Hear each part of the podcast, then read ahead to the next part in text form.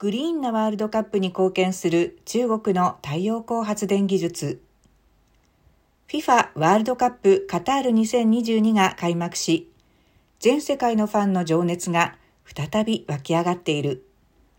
そのワールドカップでサッカーコートを照らすライトの光に中国的要素が含まれることをご存知だろうか。中国電力建設集団によると、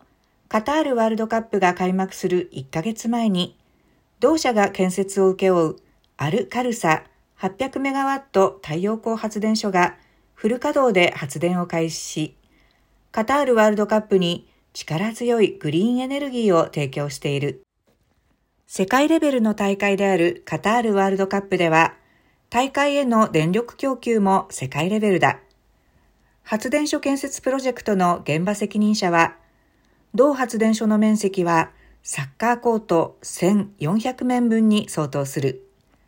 単体としては世界で3番目に大きい太陽光発電所であり、